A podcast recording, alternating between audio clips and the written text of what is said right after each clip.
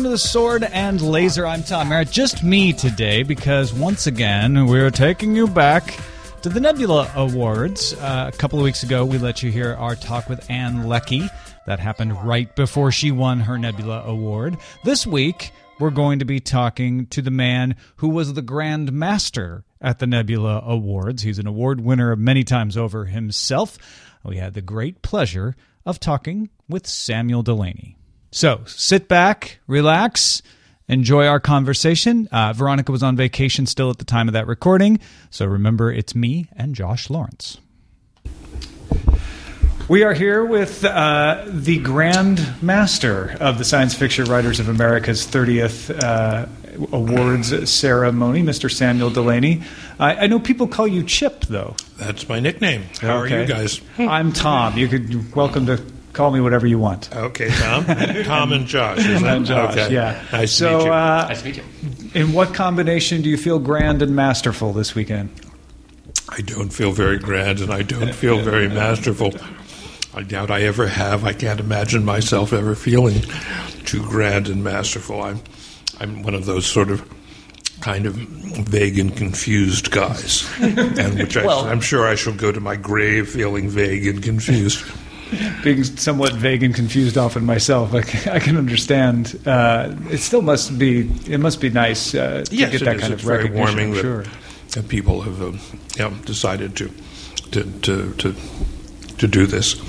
Well, let's. Uh, we've got some fan questions I want to get to in a, in a little bit, um, but I want to start off with a question. A lot of times we we talk to people, uh, you know, about um, what they're working on now or, or, or new books. Uh, with you, you've got such a body of work behind you. Uh, I'm curious your perspective on why you write, why anyone writes. Um, the the answer that always seemed to me to be the the um, um, the most logical is one put forward by the critic Harold Bloom, who said he thought that writers write as a rebellion against the failure to write. Uh, that um, you know, not writing somehow gets equated psychologically with death or something, and so you you're afraid as a way of um, fighting that that that anxiety of just you know extinction and non non being and all those uh, fancy kind of notions, and uh, you know, and it's a way of it's a it's it's a way of combating one aspect of being alone in the world. Um, although I'm not alone, I'm, uh, I'm partnered with a really wonderful guy uh, whom, with whom I've lived for the last 24, going on 25 years. Um, and uh, so, you know, so that's probably the reason why why we write. I, I, hope I make it to 24 years of happiness with my partner as well. That's, that's fantastic. Uh-huh. Um, it does bring up. I've you know I heard some people say that they don't create as well when they're happy. Mm-hmm. Um, do you think that's true, or do you think it's just a different kind? I think it's a different kind. I um, I res- there's a certain kind of anxiety I respond very well to, um, and then there's a certain I also um, uh, respond very well to um, a certain kind of pleasure um, and um, but and when I can put them both at the same time, uh, it's even better. Yeah, the multiplier uh, effect. Yeah. Mm-hmm. Well, we read the Einstein intersection as a book pick earlier this year, and Rob on our forum said it's quickly become one of his favorite novels. He says two of the major creative sources of that book seem to be Finnegans Wake and The City of Venice. How hmm. has your relation with these two things, or your opinion of them, changed since you wrote the novel, and in what way? I don't think my relationship with Finnegans Wake is. I, I don't know. I, I have no idea what the relationship between the Einstein intersection and Finnegans Wake is. Um, it's a novel I, I, I did read, but I don't think I got around to reading it until really reading it. I mean, I'd looked at it on and off ever since I was a kid, but I don't think I got around to really reading it till the 80s. Uh, there was a um, uh, a gallery, the Paula Cooper Gallery, and they would sponsor every New Year's. They would sponsor a um, um, a reading uh, on alternate years, Finnegans Wake. On one year, and the following year, they would read Gertrude Stein's "The Making of the Making of Americans," and uh, you'd get an hour or two hours where you were supposed to read, and you'd usually read with a partner and you'd read it every other paragraph, your partner, so the two of you uh, would read. And I used to read with a man named uh, Richard Kostelanetz, who was an old friend of mine that I'd known in summer camp, and then he'd gone on to be an experimental writer, and very, very smart and interesting fellow. And he would come, and I would, you know, um, we'd get there anywhere, you know, three, four, five o'clock in the morning. We always took the late night sessions, and we would read, um, you know, and you were only supposed to read for an hour. But invariably, in the late night sessions, the next person who was to read would never show up. So you'd end up reading sometimes for three and even four hours. And Richard and I love to do this. So we would just sit there and read all night long. And so we were we were staunch supporters of the Paula Cooper annual reading of the makings of Americans, on the one hand, and uh, uh, uh, Finnegans Wake. So over about 15 years, um, maybe even I think it went on for like something like 22 years before the Paula Cooper closed, and they uh, they started first. They they cut their readings, but I got to read pretty much the whole of both books out loud. In some cases, some sections several times.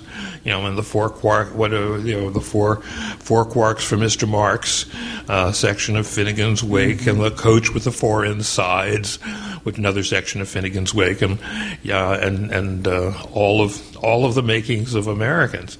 Uh, and I'm very glad I did because otherwise I don't think I ever uh, would have read, read, them from end to end. And eventually I did sit down after I'd sort of familiarized myself with 20 pages here and 50 pages there and 60 pages there, uh, and with the whole thing. And I, you know, it was, it was quite an experience.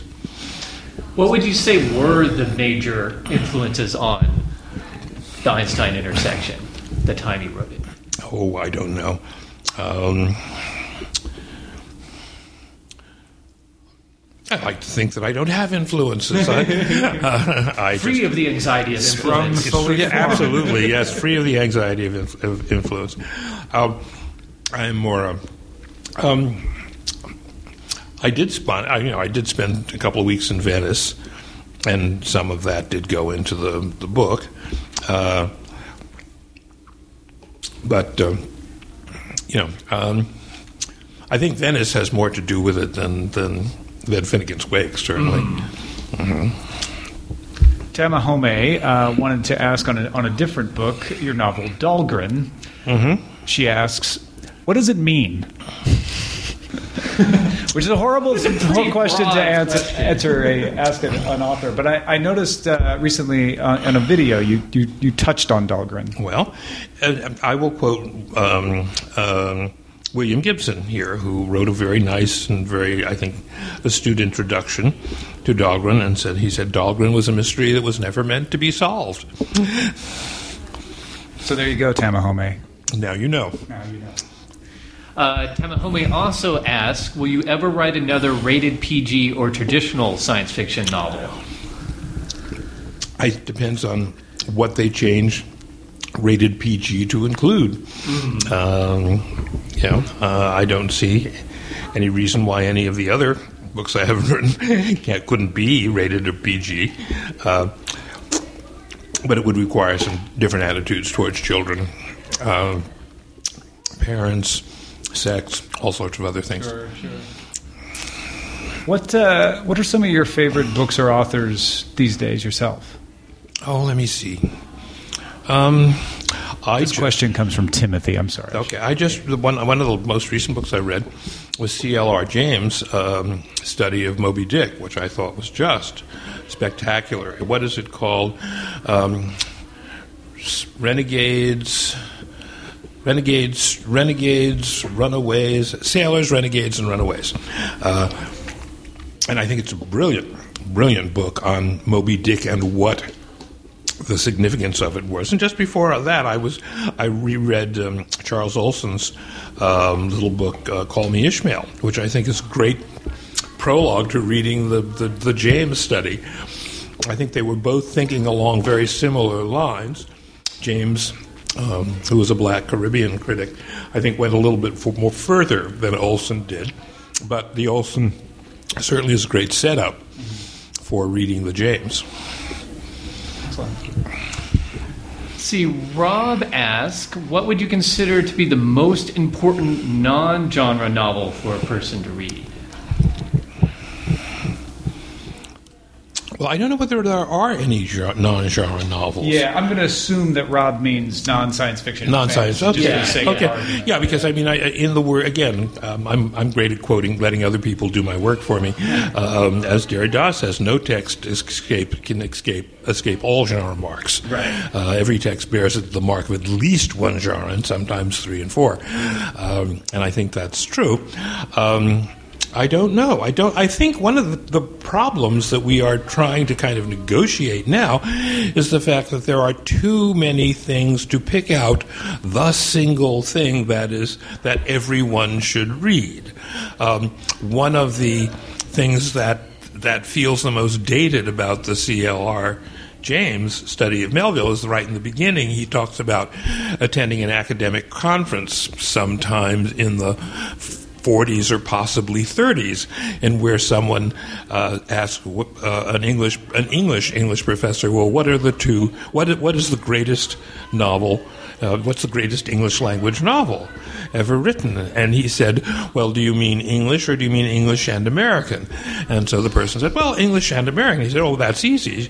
He said that the the, first, the greatest novel in England in, in, in the English English language is is uh, um, George Eliot's Middlemarch, and the greatest novel all times in the English language is the American novel Moby Dick. Uh, and James sort of goes on to riff on this for a couple of pages.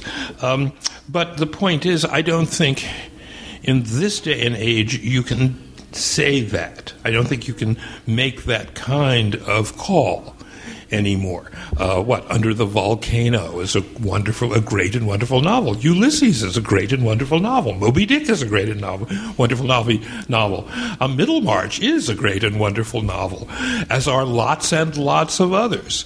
Uh, and as soon as you get anybody with any real education, the fun starts as they start arguing and discussing, well, I think, you know, I think Jean Rhys's Good Morning Midnight is a really amazingly fine novel. I like Christian Bök's Eunoia, uh, which, you know, it's, yes, it's very modern, but it's, you know, um, well, I'm a big fan of the David Markson novels, so, you know, and um, I think that's, that's the healthiest situation you could possibly have in this world we live you know this this reading world that we live in is where people are constantly in in in contest about what is what's a good book. And so I, I just encourage people to talk about whatever they've come across and what they particularly like. You know, be, and and just to start talking about the one that's the really the the real greatest novel is just you're just you're showing just how provincial you are. That's that's all that it can show. Do you think that that's changing for science fiction and fantasy? Uh, I think it's changing for every. I think it's changing yeah, yeah. for everyone. For I don't every think genre for every yeah. I think it's because yeah. I think it's because there are so many there are so many novels and so many good ones. There's so many good science fiction novels around. Oh, there's so many good, you know, there's so many good literary novels. There's so many good mystery novels. There's so many good graphic novels. You know, I, am a great comic book fan, um, and uh, you know. Would you uh, would you get rid of the literature section at a bookstore? No, in that, in, in, that in that in the sense that there's sort of this artificial divide that some authors fight against. Like they don't want to be shelved in science fiction, even if it's a science mm-hmm. fiction story. Yeah, oh, yes. Would you get rid of that section to say, look, these are all some kind of story? I think that's I think I think that's finally kind of absurd as well. There are days I want to read a science fiction novel you know and I, I want and it, it's nice to know that if I can go to that shelf, you know, and find it. There are days I want to read a western. There are days I want to read a 19th century Victorian novel yeah, shelve the classics over here so I know where to find them. Uh, you know, and uh, uh, but they're and they're always going to whatever arrangement. They're going to be books that escape that arrangement. You know, and uh, which again is the way you know. Um, so that's why you need an education. You know what education, what an education is for, is how to negotiate these inadequate. Um, um, light, set of you know um, bibliographical you know categories that, that come up. That's why that's why you need to go to school, you know, and to discuss reading with other people, so you know where to find what you want, you know, or at least to, to start looking for what you want. The categories are, are, just signposts. They shouldn't they shouldn't mean as much. I, I worked at a bookstore. We would get in uh, long philosophical arguments about where to shelve Vonnegut, yeah. or you know something like that. Yeah. Uh huh. Sure. I mean, I, I, I, I can I tell the story fairly frequently of walking into, uh, no, back in the 80s at some point, there was a, a bookstore called Shakespeare and Company. Uh, up, it originally was on 82nd Street and Broadway before it moved down to the Village, and I used to go there all the time, and they kind of liked me, and I liked them, and uh, and I went in. and There was a new young woman who was shelving, and she had a big dolly full of uh, books, and on the top of it there was a whole stack of Don DeLillo's Ratner's Star and uh, she was putting things away. And I said, you know, you really ought to take some copies of that and shelve them with science fiction upstairs. And she said, oh, oh no, this is a very good book. Yeah. You know, and I said, yes, it is a very good book. That's why I'm suggesting you put some of it in science fiction. And she said, that's that's that, that's what do you mean? That's crazy. I, you know, and um, so you know, and I thought, okay, let let me back off. You know, she's doing what she thinks her job is. Sure. And then I looked over about a minute later, and the tears are running down her eyes. She's she's weeping at the tension that came with somebody suggesting that I that she shelved this literary novel with science fiction, which of course I think is a a wonderful story about how heavily invested. Yeah some people are in the separation of the genres to the point where I think a good description of what genres basically are in the society is they are a mode of social segregation. That's how they function. You know, and that these and, and that the social segregation is remarkably powerful. And and and people have a deep, you know, emotional investment in in, in, in supporting it. Um, I, you know, I've, I've never been to a party in my entire life. I, these are old stories that I've told where somebody doesn't walk up to me at some point, and um, you know, and, and, you know, I'm there, you know, to the point to the point where I sometimes I wonder, like, maybe I don't want to go to any more parties, but I go in and somebody says, um, comes up to me, perfect stranger. Oh, I hear you write science fiction, and I say, that's right. I don't like science fiction very mm-hmm. much. You know, and it's the same thing. The same people would never say this to a poet, even if they didn't like poetry. And most there are more people who dislike poetry than like science fiction, dislike science fiction, if the mumbled truth be known. But poets are protected from this by the same forces that They're respectable. Yeah, yes, that, that, yeah, and and that, that that cause people to feel that they have some kind of prophylactic mission in the world to to you know, I don't like science fiction very much. You know, I want to say, did anyone ask you? You know, I mean, why are you telling me? Right. I mean, if you don't like science fiction, I didn't ask. You know, don't talk to me. You know, I didn't. I, I don't know you. Right. You know, but they really feel that they are making the world safe and a better place. I by, hear you're a ship's captain. I don't like boats. yes, right, right. It's, yeah, it's exactly this. It's exactly the same thing. Yeah. yeah. Mm-hmm and, and they think, and as I said, and it, and and I, the, I there, there was a celebration of my work in the Kelly Writers House in uh, Philadelphia three weeks ago. I went down there, and after you know people singing my praises and delivering papers and what have you during the the the the the the, the, the, the, cheese and wine mm-hmm. afterwards. Sure. I'm standing there, and this woman comes up to me, and I thought, oh, here, I know what she's going to say, and she says. I've never read any science fiction, but the fact is, I don't like it very much. Okay, you know. And I said at that point, I said, "Do you want to know why you're saying that?" Uh, Yeah. So we, I talked about the, you know, I, you can historify it if you want because it is a, you know, it has a, it has a, this attitude has a history. Um, Well, and, and people reflect their identities in Yeah. Mm-hmm. those sorts of things, right? Uh, by, by saying I'm a champion of poetry and not science fiction, they're- Right. They're saying I am I am not shallow, I'm, I'm deep. And I Mm-hmm. Although it- that's it- turning on its head. Right. too. Yes. And at this at this point, what they're saying is, I am a champion of a very old-fashioned notion of poetry, and I am um, and I am and I am ignorant of a certain notion of science fiction. Right, and I and I think it's I think it's safe for me to be ignorant. because- Yes. Yeah. I- yeah. right, because my you know I I'm celebrating. I want to celebrate my ignorance at your expense. Uh, did you happen to read Among Others by Jo Walton? Uh, it- it No, I haven't. I have. I haven't yet. Somebody told. Uh, this, you're about the third person who's mentioned it to Really? me Okay. Yeah. In the I'm last in the last week. you get mentioned quite a bit uh-huh. by one of the characters named Mori. Okay. Uh, and and it makes me think of it because this is a young girl. She's in public school. I won't go into the whole story, but she is finding her identity and finding friends in a science fiction and fantasy writer reading Mm-hmm. group. Uh, and it's set roughly the mid '70s, I Yeah. think. Um, and they're reading all the authors who were publishing at that time. She, the, the character's a big fan of yours, mm-hmm. so that's probably why you're hearing it. and she has commentary about each of your novels as she goes through them. Mm-hmm. Um, She's been a very supportive critic of, of me. I, I do know that, and that, and, it's, and I'm very, I feel very beholden to her. Well, speaking of the, those attitudes towards science fiction and, and science fiction versus literature and people investing in one or the other, are there big disappointments or missed opportunities you see in the direction science fiction has taken the time that you've served your career in it, or or is there anything you think that has been left unexplored by science fiction that really needs investigating? Which is the same question. Oh, um, it's two versions of the same Yeah. question. Um, I don't know. Um, it, it's it's it's in a it's a huge question. I mean, it's so huge that I don't even know whether it can be asked. It's sort of like saying, you know, has there has literature, you know, has any genre um, missed a huge opportunity?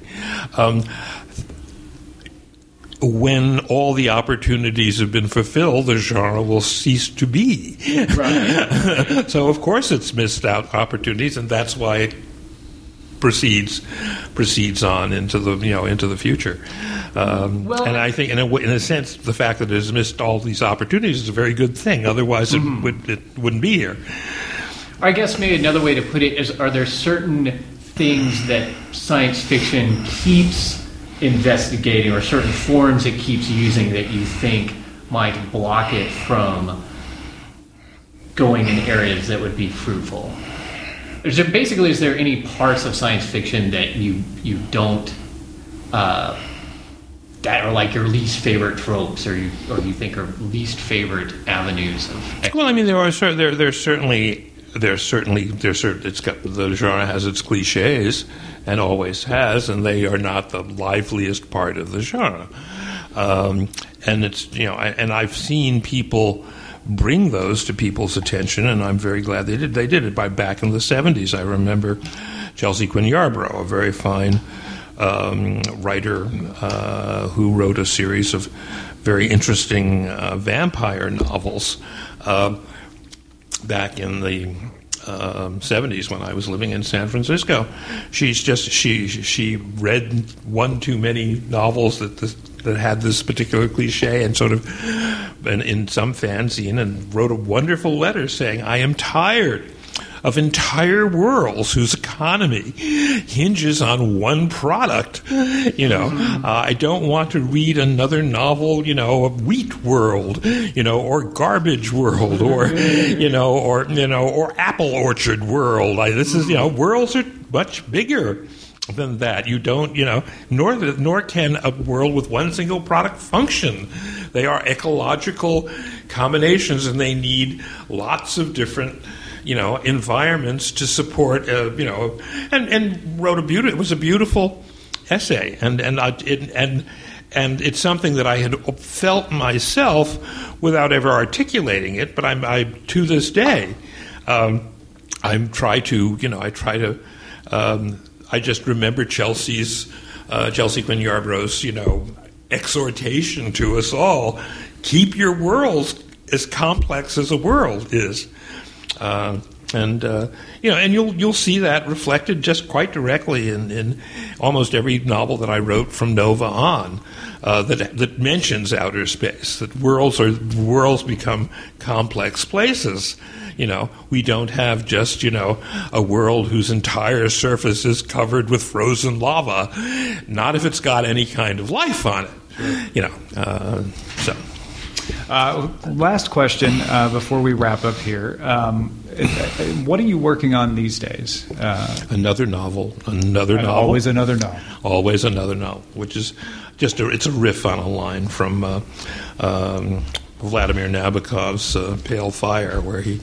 Um, uh, Charles Kinbote is, says another boy, another boy, and so with me it's another novel, another novel. Right. Oh, and just one quick question about another question about the Einstein intersection. It sure. seemed like a lot of that dealt with mythology and mm-hmm, people mm, yeah. actually literally, or entities, maybe better word than people, literally inhabiting yeah. mythology. What is your your feeling about the role of mythology in writing? Well, one of the things, of course, is I do think mythology is a fundamentally conservative force. I think there is a there's a, a, a view that that sort of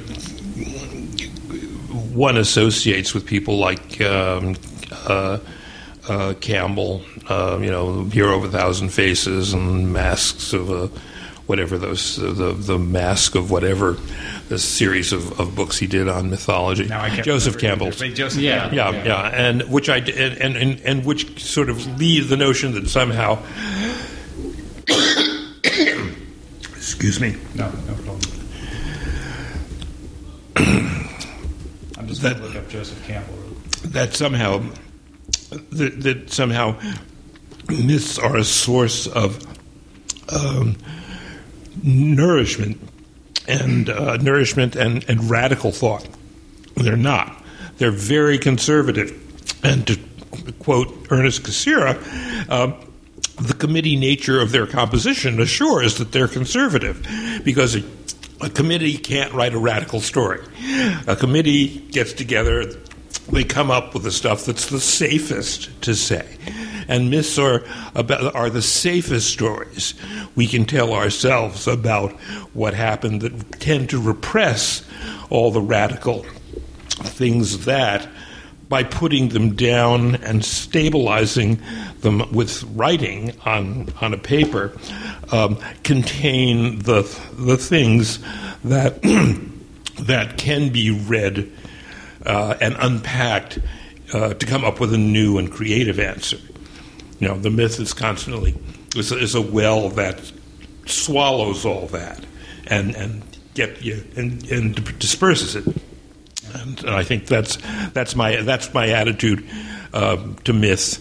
But even in the Einstein intersection, that's why the myths are always changing in, in the book. If uh, if we were to tell someone where to go find out more about you and your works, uh, is there is there some somewhere they should go on the on the internet? Is there a mm. website or anything?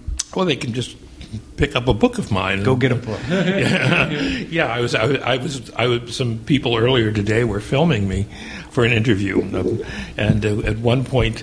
Uh, the woman who was making the film. Um, and as soon as it, the question came out of her mouth, she knew she had put her foot in it. I, before I even said anything, she said, well, you, she, she was talking about an essay of mine on Ursula Le Guin that she hadn't read. And she said, well, can you tell us in just two or three sentences what this, this, this 80 page essay is about? And I thought for a moment, and I said, "No, I can't. You know, if you want to find out, just go read it." Um, and you know, and then then we laughed, and uh, yeah, and, and, discussed the problem of the various media trying to, uh, you know, condense, condense everything into a soundbite. Uh, but do you, do you have a do you have a, a home on the internet for people though? No, I don't have a, I don't have a website. Just search my Facebook page. There you go. Uh, yeah, Look for that. That'll work. Yeah. mhm. All right. Well, thank you so much. Really. Thank you appreciate it. guys. It was. I thought this was interesting, and I, I you got some interesting questions, and I hope it. I hope it. Uh, your readers find it. You know, find it at least stimulating or something. Definitely. Sure they will. I'm sure they will.